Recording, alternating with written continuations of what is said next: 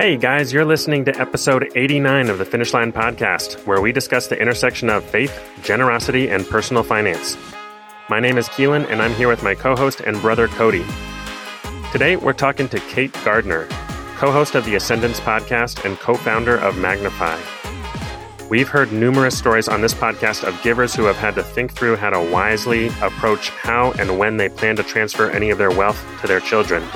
Well, today we have the unique opportunity to talk with Kate, who is coming from the other side of that story. Kate is the recipient of a large transfer of stock from her parents towards the end of her undergraduate program. And through that experience, God has led her to a life of profound generosity and kingdom oriented work. Stay tuned to hear all she had to share. If you think this or any of our other conversations are thought provoking or inspiring, take a moment and share it with someone. All right, let's get to the interview. All right, we're here today with Kate Gardner. Kate, thanks so much for joining us today. Thank you guys so much for having me. It's an honor to be here. So, why don't you start us off just telling us a little bit about your background, maybe some of your faith background, some of your upbringing? Absolutely. So, I enjoy trying to interweave a bit of my family legacy narrative alongside of my own faith journey as well. So, I come from a legacy in both areas.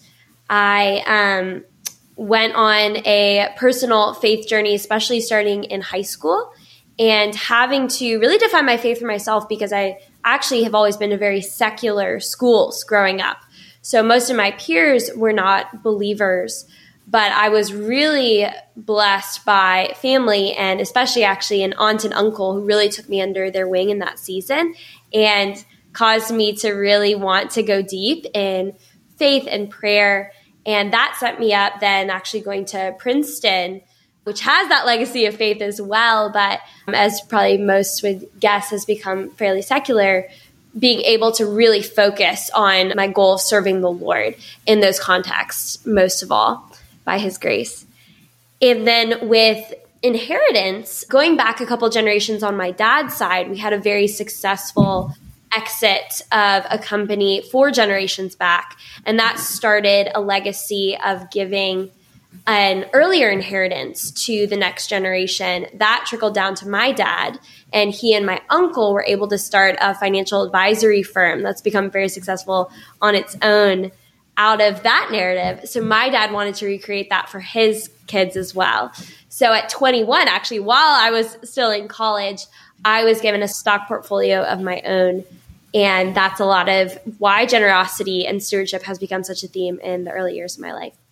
Kate, tell us a little bit more about how generosity plays into your story. We know that's a current passion of yours, but I'd love to hear where that seed was planted. Yes, great question. So, growing up as well, I have very distinct memories of sitting in church and having in our Presbyterian service the buckets for offering passed around. And I always remember my parents giving me and my brothers money to put in the offering bins ourselves. And that was very powerful for me. And it's one of the things I look back on now and see actually foreshadowed a lot of my story and what I've done in my 20s personally. But that sense of being given that value of generosity and that opportunity to even just with my hands do the act myself was very powerful. And then my parents definitely modeled um, an example of being generous with their time and their resources a lot growing up as well. So, you know, we frequently heard a lot of people talk about the great wealth transfer. I think there's increasing attention about this enormous sum that is going to be passed through generations in the next 20, 30 years, bigger than any transfer in history. And also kind of coinciding with this modern generosity movement over these last 20 years, interestingly. But you have the unique experience of being someone on the other end of that process. And I'd love to hear kind of what that experience was like, especially on a, a spiritual level and, and how you process through some of that. Yes, absolutely. So when I did receive a fairly significant wealth transfer at 21 it was very um, jarring for me on some levels. My parents had definitely hinted to me that this was going to be happening, given again that it's a part of my dad's story and how he went on to build his company. But I did not know the amount. And so when they gave it to me on my 21st birthday, one of the most powerful things they did in that moment was the language that they couched it in. And I'll never forget being told the amount and then having them say, We're giving this to you because we believe in you and we believe in your gifts and we want to see you get to go and do whatever you want to or, or you can with your capacities and your dreams. And I actually love talking about that experience of inheritance as a bit of a perhaps strange in some way, but a parallel in a sense of the gospel. That as we believe, you know, as Christians, that everything that God has given to us in salvation is a gift. It is something that we receive by grace alone. And that then, of course, empowers us to go out and live a life of faithfulness and obedience and response.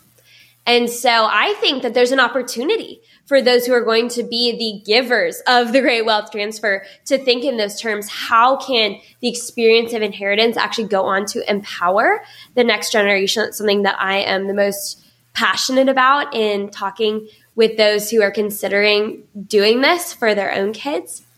I think too that there's a lot of lenses and areas that come up when wealth transfer happens. One is a sense of isolation and difference. And that's definitely something that I have struggled with. And part of what makes me so passionate now about sharing my story and building community around inheritance is because of the way that it can feel very isolating. And in some senses, and I think the harder parts of it are also the ones that make it feel out of your control. I think one of the things I actually do love to talk with uh, potential givers about is actually creating a sense of agency even for their inheritors or their next gens as well, rather than just making all the decisions themselves and feeling like it's all on them to figure out what's the right call for their kids. Why not make it a conversation? why not actually maybe even ask your kids? I actually I know a story of a family that decided to also give a larger inheritance to their kids at an earlier age, but before doing so they asked they asked the two daughters, "Do you want this? We want to give this to you. Do you want it?" And one said yes and one said no given where they were in life and, and their own priorities. So these are some of the more spiritual principles I love to talk about and encourage people. And I think too, just an atmosphere of trust is one of the best ways that families can prepare the next generation for entering into financial legacy is again not to make it feel like there's some sort of fear based power dynamic, but can there really be open communication as much as possible? Obviously, with the priority of every party feeling honored. So, those are huge parts of how I have wrestled spiritually with my inheritance narrative early on. I actually, I think I talked to almost no one about what I'd been given until after graduating for about two years because it was just too much for me. I had no idea, you know, if it was going to change my friendships and college. And then for me, being on this pretty radical kind of ministry path, starting uh, in that season of my life, all of a sudden being like, how on earth am I going to combine this larger financial legacy with basically doing full time ministry? So that's been a lot of where my journeys continue to take me. Yeah, Kate, I'm really interested to hear more about how that moment on your 21st birthday started to change the way that you thought about what you did next. But before we get there, I just want to ask if you are expecting that you might get some level of inheritance, large or small, in the future, or maybe even if you aren't expecting it, what kinds of things might better prepare you to receive something like that? Totally. Great questions. So I'll speak briefly to kind of both sides of the spectrum. To start with the next gens themselves, I think one of the best things they can do is to start living a life that will make them ready, obviously, for inheriting larger amounts of money.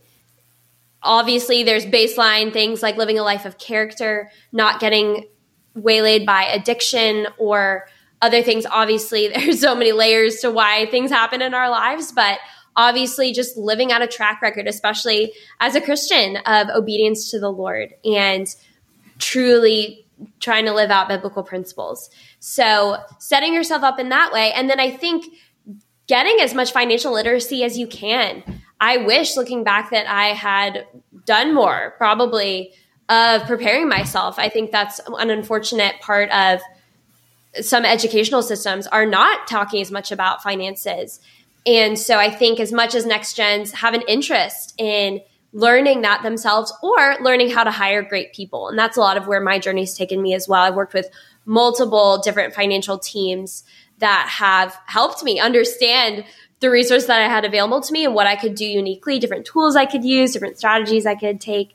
So that's been incredible for me and allowed me to cast vision for what I do now with the resources.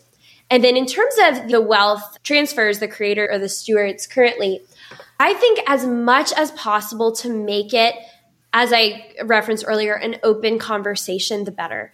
I actually have a personal passion from a lot of next gens I've talked to, and then, of course, my own story, that it's one of the hardest things about the next gen narrative. And actually, I think something that can create a lot of even unconscious pressure that next gens feel is this sense of, hey, for those of us with large operating businesses behind us or things like that, you know, I could, as a next gen, inherit hundreds of millions of dollars or nothing, and I have no control over that. And that is so painful. Like, this is something I really try to impart to the previous generation. It makes sense. It obviously is very real. And those of us with this storyline, it's a part of how we'll grow and how we'll become strong and able to be um, good human beings, shall I say. But I think parents or wealth givers if they can see that and understand even that to use a strong word trauma that can create subconsciously for their next generations if it is not talked about it is a huge deal and so i think that one of the kindest things that wealth creators can do is to start letting their kids know what the plan is as early as they think that they can now of course i understand and have so much sympathy in a sense for those with these decisions because yes it has the chance to really affect your kids. If you tell them, you know, too early, let's say that they are going to inherit a ton of money. But I think when that adulthood comes, when that proven track record of character is there, I think it's an incredible gift and it can actually give your next gen so much more peace about their life. Because in a sense, one of my jokes I have about inheritance, if it's not talked about, is it's as though I won the lottery without buying a ticket that I wasn't, I wasn't even trying to become wealthy. And then it became my story. And that is, that, that messes with the human brain. I really believe that. There is actually something in psychology called sudden wealth syndrome. SWS is the, uh, the acronym. And obviously you mostly see that with lottery winners, but I think next gens are probably the largest group that you see this about. And it really, the statistics are really sad about where that money goes. But I think one of the main ways you can start making it a better story from the get go is creating that sense again of trust between generations of saying, Hey, you're an adult. And so I'm going to treat you like one. And I'm going to let you know, Hey, if there is a lot of money coming your way, I want you to know about it because I want you to be as ready as you can for it. And that's another thing too. I feel like because there's, there can be, and I, again, it makes total sense to me, so much fear, so much kind of like concern about what money can do, rightly so, because of all the unfortunately really negative examples we have of what money can do to inheritors. But I think, hey, especially even as a wealth creator, don't you want to help shape the vision of where the money's going to go into the next generation. Don't you want to be a part of that process of seeing your kids learn how to steward it well if it is going to be coming their way? And the last thing I'll say, this is my favorite principle to try to impart in this area, is sometimes wealth creators also make the decision, which is of course completely their decision, that they want to give most of, let's say, the money away. And obviously that's beautiful. Obviously they can make that choice. They can do that instead of making inheritance their focus. My challenge in a sense to them is okay, great. Especially, you know, if you're a Christian, you can do that. You can get the spiritual reward from that if that is your sense of conviction of what you're supposed to do. But let me present another idea. What if you could raise children who you could see as the ultimate treasure and the ultimate legacy of your life to the extent that you could trust them to be the ones to then give that money away. How beautiful could that be? that it's not just your personal legacy of generosity, but it's actually your legacy of parenting that then creates a way that the next gen could then actually have that spiritual reward themselves of choosing to give themselves. So that's kind of my my bold statement I love to to bring to this world to try to help parents and kids again see in a sense that money especially for Christians, right, should never ultimately be the focus. It should be the love for people that should be the undergirding principle of our actions. I know that was a lot of thoughts in one answer. Those are some great thoughts. And one of the things that I think is so cool about your story is that a lot of that transfer happened at a young age where you still have a lot of mentors, you know, in your parents and resources to kind of walk through that process as opposed to the kind of default end of life inheritance where then you're really figuring stuff out on the fly. And I wanted to kind of follow up on some of the things that you were mentioning. So for somebody who's planning on making some kind of a transfer to their kids at some point, probably the two biggest questions are how much and when which is actually one that I had not thought of as much before, but is obviously so important. Obviously, the answers to those two questions are very personal and it's going to be very different person to person. But my question for you is what kind of things can parents be looking for in their kids to know when the right time is to help them kind of answer those questions? So, obviously, two next gens in the same stage of life, may be in very different stages mentally in terms of being prepared to handle that, steward that, different places in their faith, things like that. And obviously, you have been through a lot of that transition and come out on the other side of it, you know, doing very well and very well positioned in your faith and with a very clear kind of idea of, of your role. Somebody else could very much not end up like that. And so what kind of things or signs in your kids can you be looking for to kind of know how to answer those questions? Great questions. Absolutely. So, obviously, I'll caveat this by saying I, I thus far I'm only on the receiving side. So with with a humble perspective, which is obviously always my goal to to come into what I share. I think that obviously if you if it is a Christian family, having a strong faith is going to be such a foundation of values. And when I share more about my story too, what, and what I've actually done in my own stewardship, giving and actually feeling called to tithe my inheritance. And so the larger amount of money I gave early out of that was a huge step of obedience that I think has really marked my capacity to walk out this journey well by God's grace, obviously. So I'm sure, as you were alluding to perhaps as well, making sure that your next gen is set up to not have addiction areas flare up through adding resources into that. I think an interest in finance could really be one different side of this. Even as I mentioned, that family that I know where one of the daughters said yes to early money and one said no my sense is the one who said yes actually wanted to focus on things like investing and giving. And I think different kids are going to have different levels of wanting that to be a part of their story or not.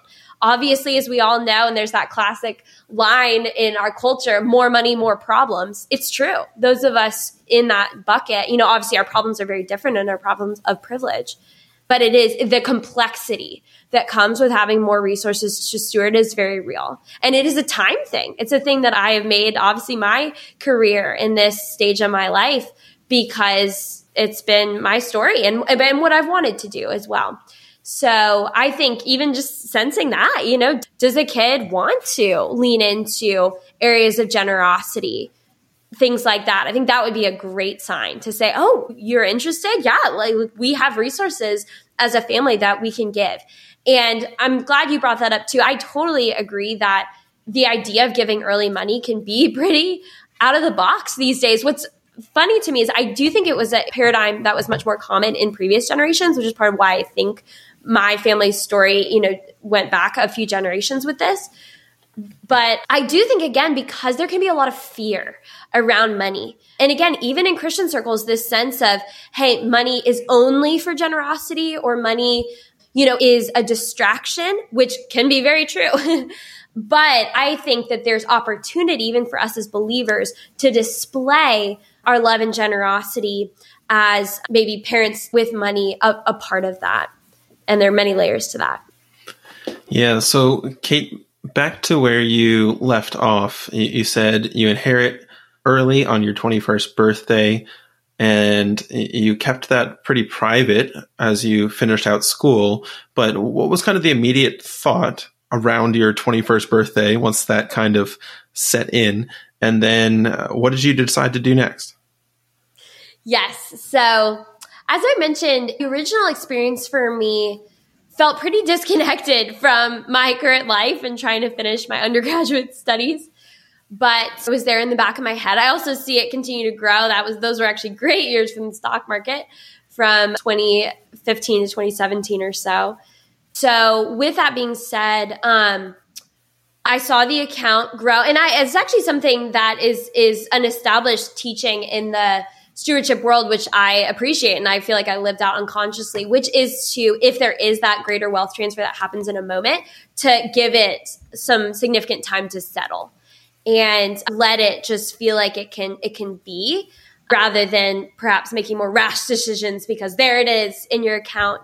So I'm grateful that I was able again to really establish this sense of who I was and again, the fact that my faith journey had been so solidified in my college years that once I graduated, I knew that that was going to, again, by God's grace, be the focus for the rest of my life. So, with that being said, I was on track for a more traditional career. I was going to go work in virtual reality, which maybe is not that traditional, but I was going to be out in tech companies in San Francisco. And then I went on a two month mission trip in Mozambique shortly after graduating. And when I got back, my job had fallen through. And that was very sad for me, obviously. But I see that now looking back as a part of the story of what started to happen. So, given the space then in my life, I actually did produce a very short homemade virtual reality movie that I had filmed in Africa, which was a great project for the first year out of college. But it also became the time for me then to really consider what was in my bank account and to give myself that space. And that's one of my main things I recommend to people who have financial resources at their disposal, whether suddenly or over time, is to take the time you need to really figure it out. Because, yeah, I think, you know, I could have continued on a very traditional path and maybe that is what the Lord would have had for me and be beautiful. But I'm so much happier now and feel so much more aligned in my life journey that I did give myself significant time to look at these resources and say, oh my goodness, more than just my parents, the Lord allowed this in my life. And so I'm accountable to it to steward them his way. So with that being said, I had a pastor in my life in that season who was really strong on teaching that a tithe is on whatever you are given and not just earn for income. So all of a sudden I was there and started thinking to myself, oh, okay so I guess that applies to me. Again, not my choice, not an earned income situation, but I guess now I'm going to need to do that. And I took it on as obedience. It honestly was not a very warm, happy feeling at the very start, but I felt convicted that that was what I was supposed to do. And so I started to do a lot of researching on tithing. And I came across some teaching, which I love. Actually, I think it was from the same pastor as well, on three tithes that are present in the Old Testament. And There are various theological and academic views, obviously, on these things, but I loved the idea that in the Old Testament, there were actually multiple ways that God called his people to give. The one that people know the most is the idea of the Levitical tithe, which is giving to your spiritual leaders.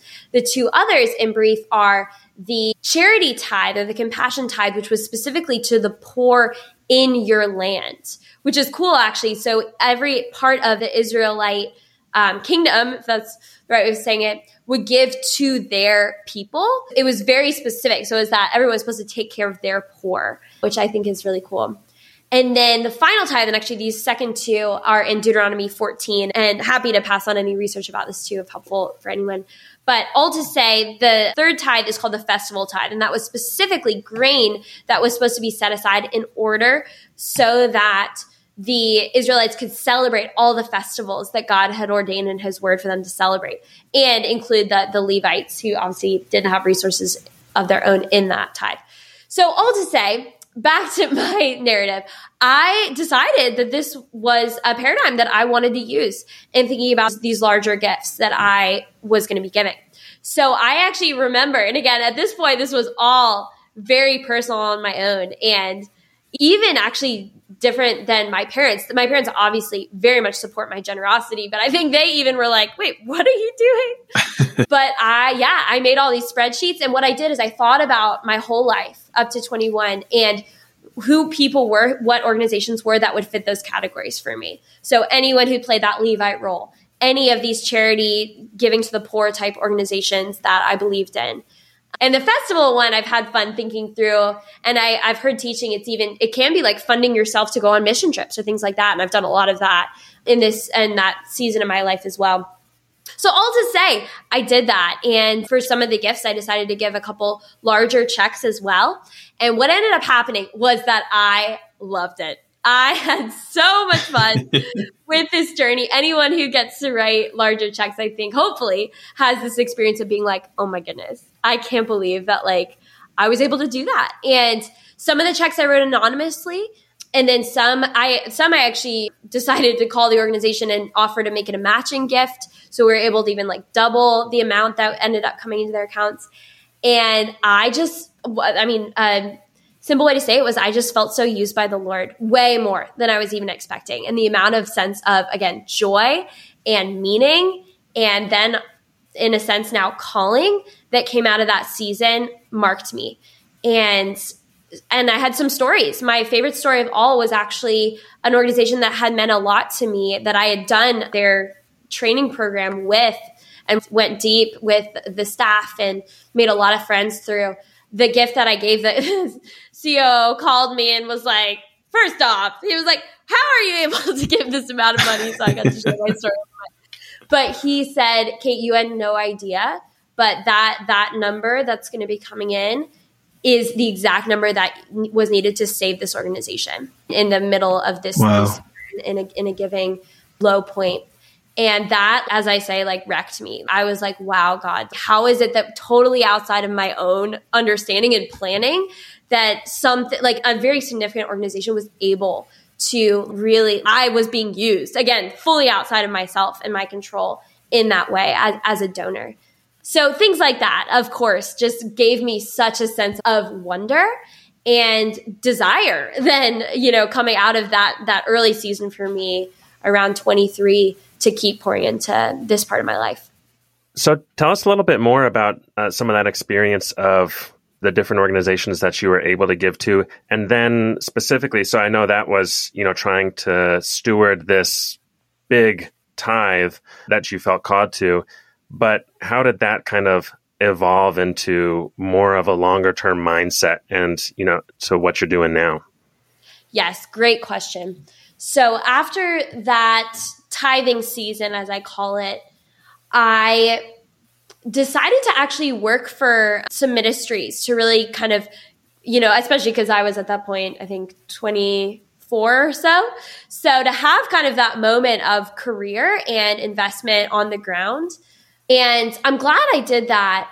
But I think it also highlighted that I actually really did want to and it was probably a better fit for me to stay in the role of being a donor. Um, just again, I think it, it matches my energy. I love being an encourager and I love trying to, to pray alongside of organizations as well as just give financially. So all to say my experiences working also kind of provided a helpful contrast of, okay, I actually think that I really want to go for it in terms of being a philanthropist. Again, funny and kind of a pioneering path being a, you know, 24, 25 year old now. But that was my honest conviction. And I had to get to a point where I really believed that in myself. And I think another thing that's really marked my journey in my 20s has been a lot of therapy and a lot of, as I was mentioning earlier, time that I've given myself, even to seek the Lord, even to do spiritual practices like prayer and fasting in order to get to the seasons where I have now by God's grace. So that's something else again that I think takes time. I think a lot about my journey. If I, I could have stayed in these kind of different lanes that I thought about, but I very consistently, when I really did that deep internal check with the Lord and with myself, would say, this isn't the best way for me to serve the Lord. And I've gotten a lot of pushback too. I think one of my areas that I feel strongly about with people who are more have more of a pioneering call in their lives is that there will be people who will not understand. And the amount of people who have said to me in my 20s that I should quote unquote get a job and, you know, go a more traditional route is very real and has been very painful for me. But I think with that, that has been one of the ways that the Lord has even strengthened me to really define this path under Him and with that sense of internal alignment myself because of that. And I said it on another interview recently, actually. So if people ask me point blank, so yeah, like, why don't you just have a, a normal job? I'm like, literally, my answer is it's unnecessary. Like it's literally just unnecessary for my life. I mean, if you look at my finances and in a sense, if you look at my sense of calling and drive. So those are a few more just little tidbits of things that I try to encourage others in, especially those who feel a more perhaps entrepreneurial call. And then, of course, if you do have resources at your disposal, to again really take them seriously. I think that there's a real fine line in this area of stewardship of obviously not going out and making your life all about your resources and either spending too much or kind of doing flashy philanthropy and being like, look, this is me. So I think the Bible is clear that, you know, one of the, one of the aspects of the calling to philanthropy is hiddenness. And it's actually one of my favorite things about it.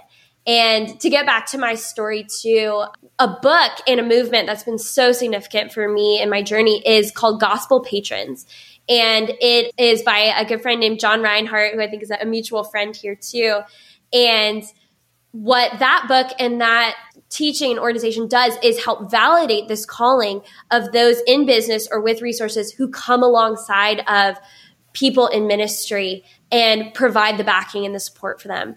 And honestly, what gets me about this calling in a really powerful way is actually the fact that we as givers, that it's not about us I actually think that's one of the most beautiful things, is one of the hardest things, but it also, again, I think requires so much character again. And I, there are definitely ways to do it wrong, as we all know. But it's one of the things I think that captivates me this vision of playing a role that's hidden. I also really like to think of other things like prayer as a form of generosity because, again, it's not about you. It's about, you know, who you're praying for if, if you're taking that posture. So shortly after that season where I was working for ministries in New York, I was riding a cab and I was listening to the Gospel Patrons book and some of these historical examples. There's actually one about a female heiress specifically. And I remember being there and an aha moment, what I might call like a God download, all of a sudden hit me. And I was like, I could do this. I could do this. Like, I could really build something where that's my calling is to to really be a gospel patron in my own way. And so to make a, a long story short, I went on this journey of saying, okay, you know what? There was actually another quote by a Christian author named Frederick Buechner that was really meaningful me, for me in that season. And my paraphrase of the quote is, your calling is where your greatest joy meets the world's deepest need. And so that was the other kind of main um, info that that hit me then in my spiritual discernment with this of okay literally how would i answer that what is the world's need what is my greatest joy and what i came up with was that the world's need is missions the expansion of the gospel and i love the kind of directness of that i'm really wired as someone who wants to see that sort of teaching go out into the world so the world's need is missions. And then what's my joy? The word I put was encouragement. And that remains to this day. I joke, I either want to be a professional cheerleader or a professional spiritual mom. Cause that is like so my joy of just getting to be like, go, like go serve the Lord. So with that being said, I directly came up with this idea of encouraging missionaries. That was that was what came to me. I was like, okay, if I'm going to be a gospel patron, I'm going to encourage missionaries. And so what I did was that I actually just went on this whole journey of calling missions agencies, just literally cold calling.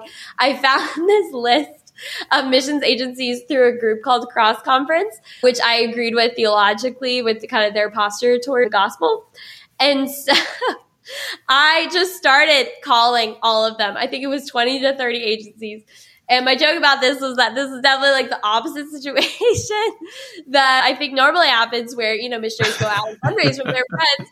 Here I was just being like, hello, I'd love to know if you all have any missionaries that I can support, which was so much fun, as you can imagine. I mean, again, these are the things that like make this area of generosity so much fun, I think, is getting to kind of like blow people's boxes of like how philanthropy can work that it doesn't have to be this like suck feeling. But if god inspires people to step up in this calling that they should be the ones again as philanthropists like we should be the ones out there being like okay where can i give? Who can i support so again totally by god's grace had that energy went for it and ended up finding through all these organizations about 60 teams around the world i think in like again 20 to 30 nations to stand behind and support. And what I proceeded to do was actually not only become with that number of people a smaller uh, monthly donor so i wasn't you know their primary funder but as you know a donor for all of them i then also was like hey i'm not only going to do that i actually want to build a relationship with you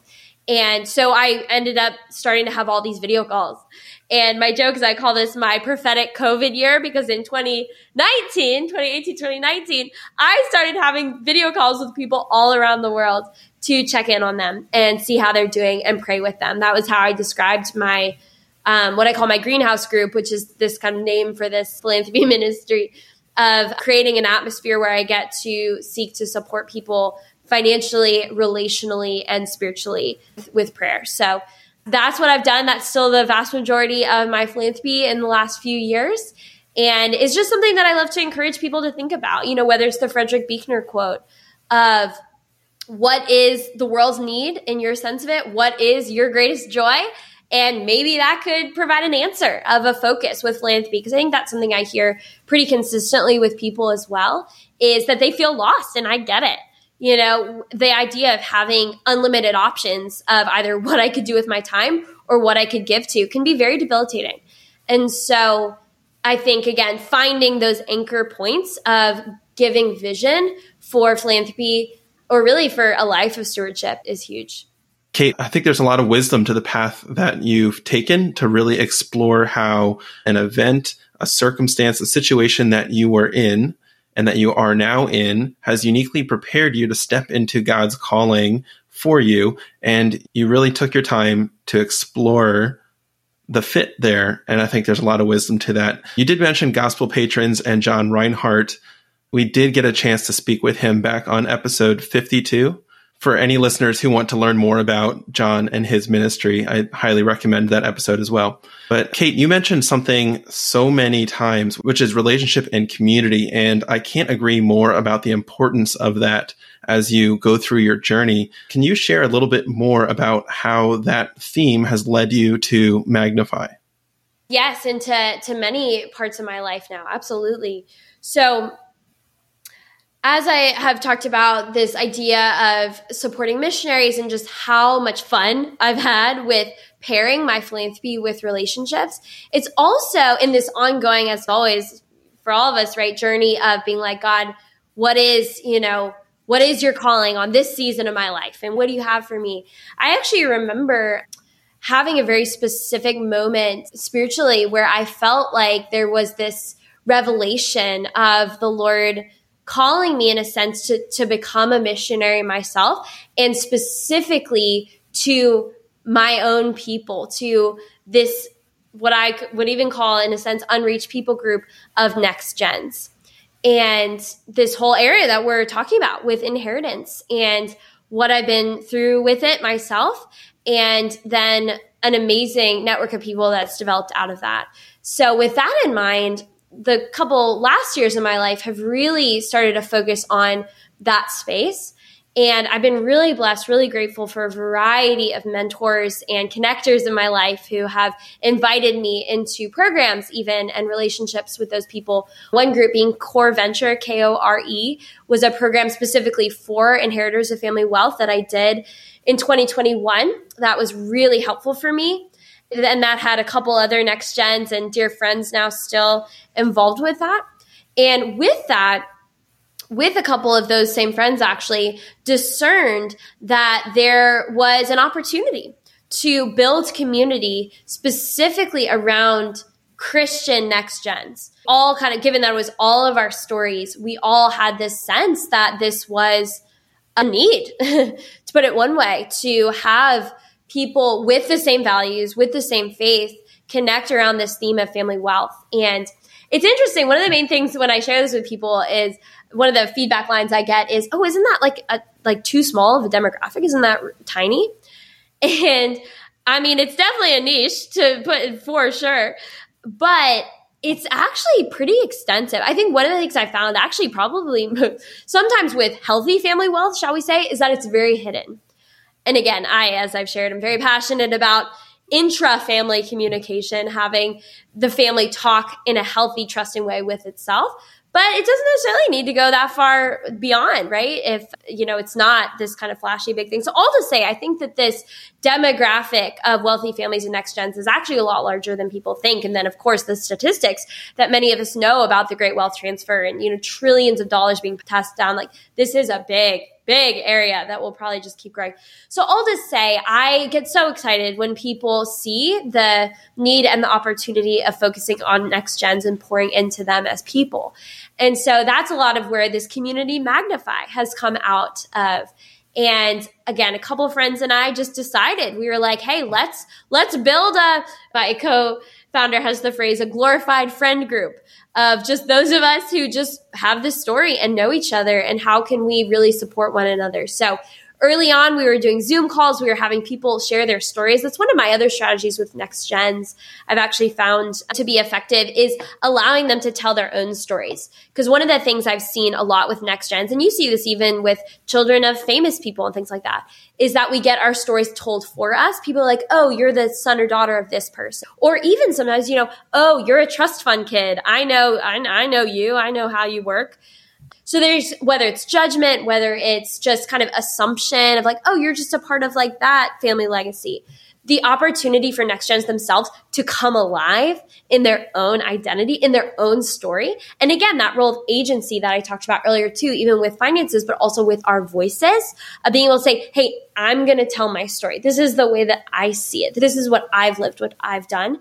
I find that to be so not only healing, but also empowering for them to then go on and live the best lives that they can. So, all to say, this is so much of our vision with Magnify is to continue to broaden our network of, I think now of over a hundred people that, again, just a small thing right now, but just a sense of, hey, we are out there and how do we know each other? How do we even go to like conferences about stewardship and faith and philanthropy together to process things like that? And then another friend, Parker and I have a podcast now too called Ascendants, which is all about having next gens, as I was mentioning, tell their own stories and talk about how they have grown up with family legacy, how they've individuated and become their own person, and then how in some way they've been able to integrate those parts of them and wherever that's taken them in life. So those have been some of the manifestations now in the last few years of this sense of wanting to pour into this specific area. One of the things that I was just thinking, hearing you sharing about some of this, if you think about a different reality where none of us are Christians, right? Like we never came to faith, but then seeing the transformation that comes from Jesus saving each of us and also from inviting us into generosity. I've been in, you know, like in a conference or even in church, just surrounded by people of faith and have had this thought of just like, there is a, you know, a scenario where none of us are here, but God has worked in each of our lives to the point where we're willing to all sing together to the same God and all be, you know, moving in the same direction. And, you know, we all come from different places. We're in different jobs, different situations, and God is using all these people in so many different ways. And you are just a perfect example of that. You know, you have this story, which you didn't really choose a lot of to, to kind of step into and have just come so alive through that story. And now, you know, there's waves rippling out from that in the place that God has put you in life. And now you can see that through, you know, a hundred other lives that are connected to yours. And it's that, that just gets me excited. And, you know, with all the different stories we get to hear, people from so many different backgrounds and God just radiating out his goodness and the joy of generosity in each of these different, totally different spheres, which is just really cool. So, both Magnify and the Ascendants podcast, you're pulling all these stories who have a lot of similarities. And I would love to just hear what are some of the common themes of conversation or like common questions that you find yourselves discussing that overlap. You know, you've lived your own story, so you know that. But then I'm sure as you have started to see so many stories of others coming from kind of related backgrounds, you've started to kind of see some themes through that. So, what has kind of stood out to you? Yes. Well, thank you so much, Keelan. I so appreciate your word and agree with just the, the themes of joy and the power um, and the goodness of God. And that's a, yeah, great question. And there are many common themes that we see out of these conversations with fellow Christian next gens. And I think I see this a lot in our culture generally as well, just to broaden it even further.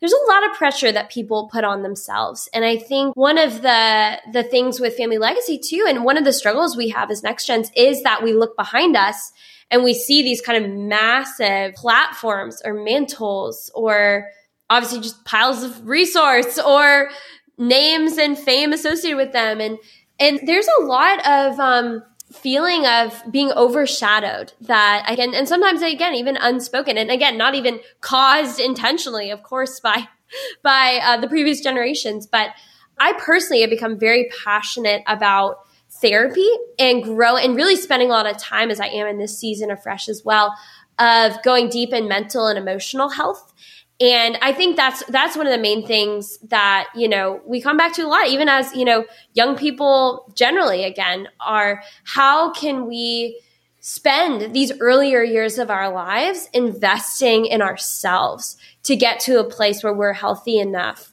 that we can live the kind of greatest lives of impact for the lord that we can. And so i think i continue to try to encourage a lot of my friends and magnify and just live out myself right now too of of giving myself time as I've marked in kind of these different seasons of my own life I've shared as well of you know whether it's yeah working with multiple therapists whether it's practicing deep internal things obviously spiritual disciplines like prayer that allow us to take that time of reflection. Most of us, and I would say Christian next gens in general, we feel the weight of the verse to whom much is given, much is required.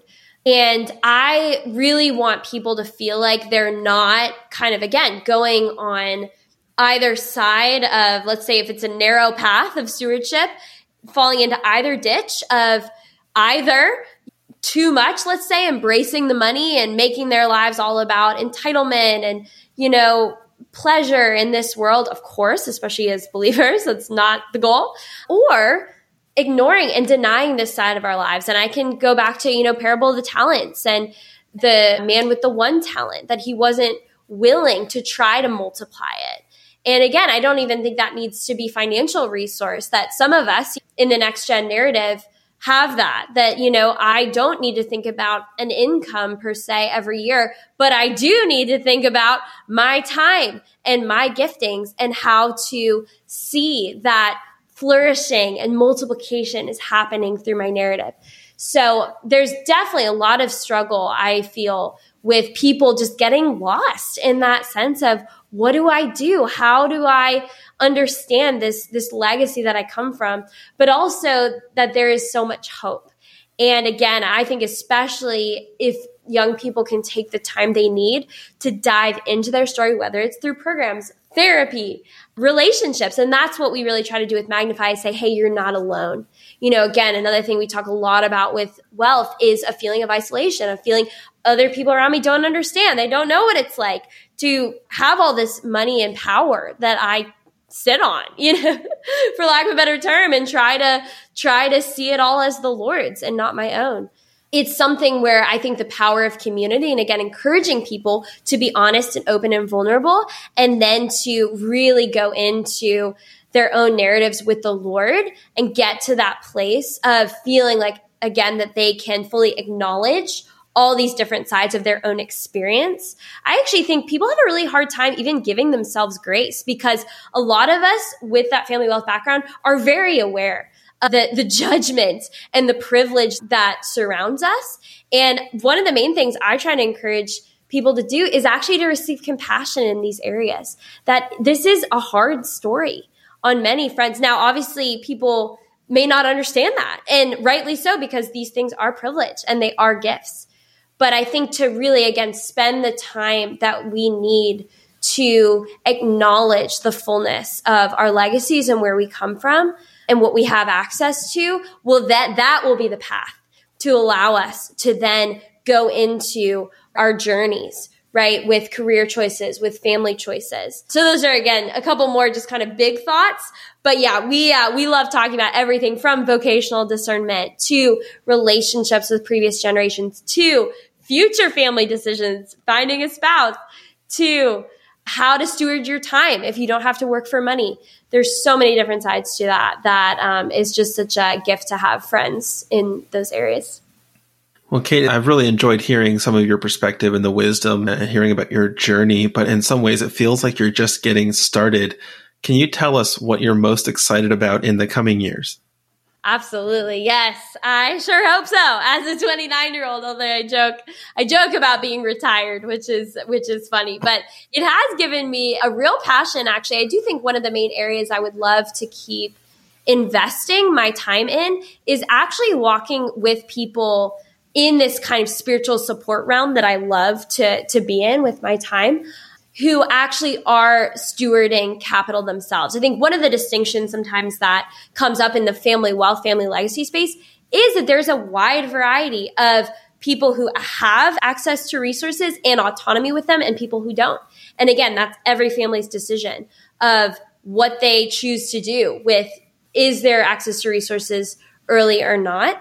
So with that being said, I think I really my joke. One of my dreams right now is the idea of having a financially independent support group because I really do think, actually, even back to the, your great earlier question about how much money. One of the main thresholds I encourage people to think about is the threshold of not having to work for money, which in a sense is just a couple million dollars, right? Is a retirement amount.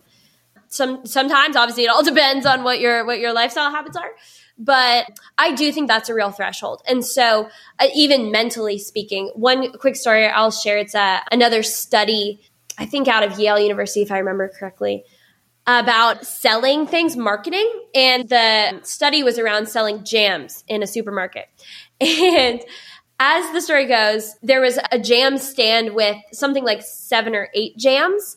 And so people would come up and taste the jams and buy some or not. And then soon after, they did one with something like 23 jams. And what they found from this psychological study was that the jam stand that had more jams had more interest on the front end. People were like, whoa, to like tw- more than 20 jams? I'd love to look at this. I'd love to see this. But fascinating enough, the purchase rate for the more jams that were presented was way under that that first jam stand was seven or eight jams. And I think that is such a helpful study that shows what happens in the human brain when there are unlimited options.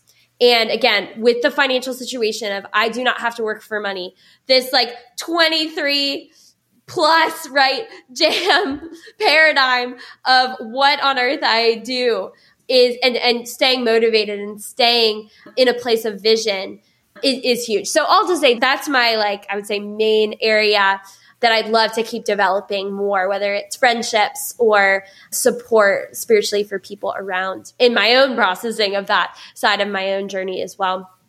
And the other thing I love talking about right now too is creative forms of generosity. I think because I've done so much work on the front end of figuring out my financial generosity and my passion for supporting missionaries and how solid I feel in that, now more of my time is spent thinking through other resources in my life that I can be generous with beyond just purely my financial capital. And one of the main ones that's become for me in the last few years is real estate.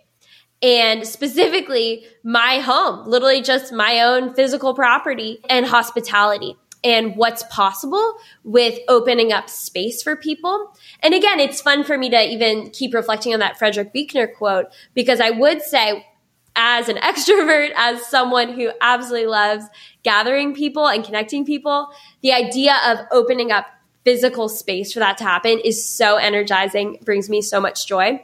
So that's become a huge theme of my story and something I've debated expanding to, whether with more properties or different opportunities. I have so many stories from the last few years of, especially with the network I've built through my philanthropy and through different things I've done earlier in my life that now I've been able to present my, I literally bought a larger home two and a half years ago, primarily for the purpose of having it be an open space for people to come. And people have come. and I have so many stories. And I've also had so much fun in general of how I've been able to offer hospitality. So I think, again, thinking through creative forms of generosity is one of my things, especially maybe for women or for people maybe who don't have as much of the financial yet, perhaps other next gens with less of that story early on, that there are still so many ways that we can practice philanthropy and cultivating that spirit and that heart of generosity that can also be really good matches for people's gifts. Maybe again, if they don't as much want to think about numbers, but they do want to connect people or do any number of things that will still kind of go on to serve the Lord in um, these ways of giving. So those are some of the things I'm excited to keep seeing where they go. Yeah, I'm excited to see uh, what comes in the next five or 10 years for you as well. So, where can people learn more about Magnify and find the Ascendants podcast? Oh, thank you so much. Well, if anyone wants to get in touch with me through you, I'm happy to do that uh, personally. And then we do have a website, magnifygeneration.com. Um, if anyone wants to see that, that just has some of our basic language for the vision we're casting with this group of Christian Next Gens. And I think it has a contact form on it if anyone wants to get in touch with me and that team that way. And then Ascendants podcast, and Ascendant, by the way, it's the word ascend and descendant combined. And it's the idea of as next gens ascending into our own family legacy, kind of out of what we've been given as well. So that podcast is available on Apple and Spotify as well.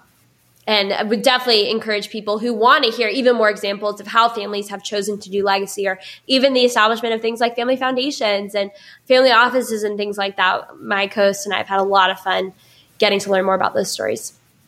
Yeah, and I encourage everybody to check that out.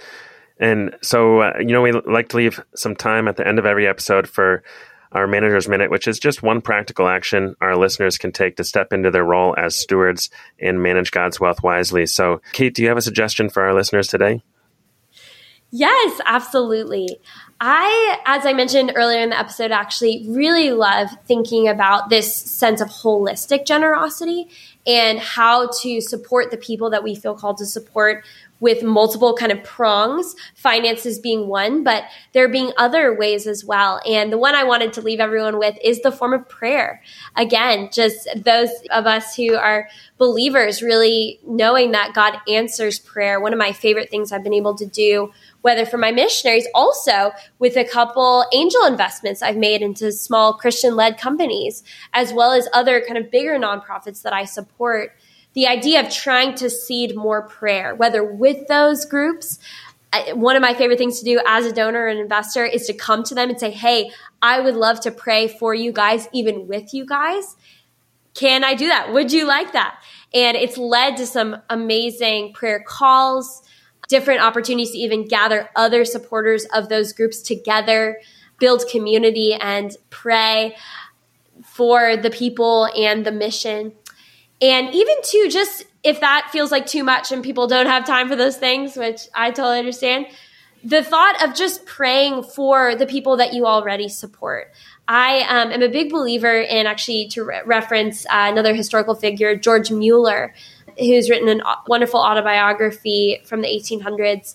And one of the practices that I picked up from him a couple years ago was the idea of having a daily prayer list. And in typical George Mueller fashion, just matter of factly deciding that he was going to pray every day for these people and just keep track of did they get saved today? what happened um, in their lives? And then in his autobiography, he would say, Well, after 41 years, my uncle finally came to the Lord.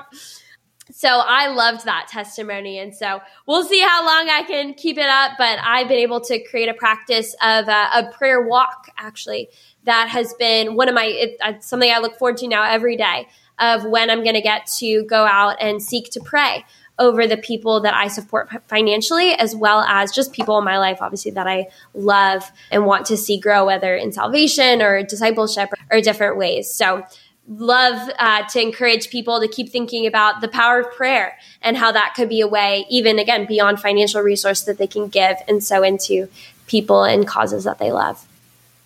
Yeah, I love that. And really, I think one of the themes that we've seen is that generosity and prayer constantly go hand in hand and they just really hit the heart right in the same way. And so I love that connection there. Kate, thanks so much for taking the time to be with us today. It has been so fun getting to hear more of your story and how God has just continued to unveil new layers of generosity and adventure in your life. And uh, I'm excited to see where things go from here. Thank you so much, Cody and Keelan. It's been such an honor and a joy to speak with you both today. Thank you for what you're doing and the incredible impact that you're making through the Finish Line podcast. And I know in so many areas of your own generosity and service to the Lord as well. It's an honor to have this time together. Hey, thanks so much for listening to the show, guys. If you want to find any references or links from today's show, you can always find them in our show notes at finishlinepledge.com slash episode 89. Before we finish up, I have a quick question for you. Have you ever stopped to answer the question, how much is enough? A financial finish line is designed to help you do just that. Our 90 day finish line pledge breaks down the process into three easy steps. Step one, define how much is enough for you and your family to spend in a single month and use that as your monthly spending budget for 90 days. Step 2 As God provides money to manage, set aside any margin outside of your finish line into a separate bank account. Step 3 After 90 days, explore the million ways you can use that margin you've set aside to create joy, purpose, and impact in God's kingdom.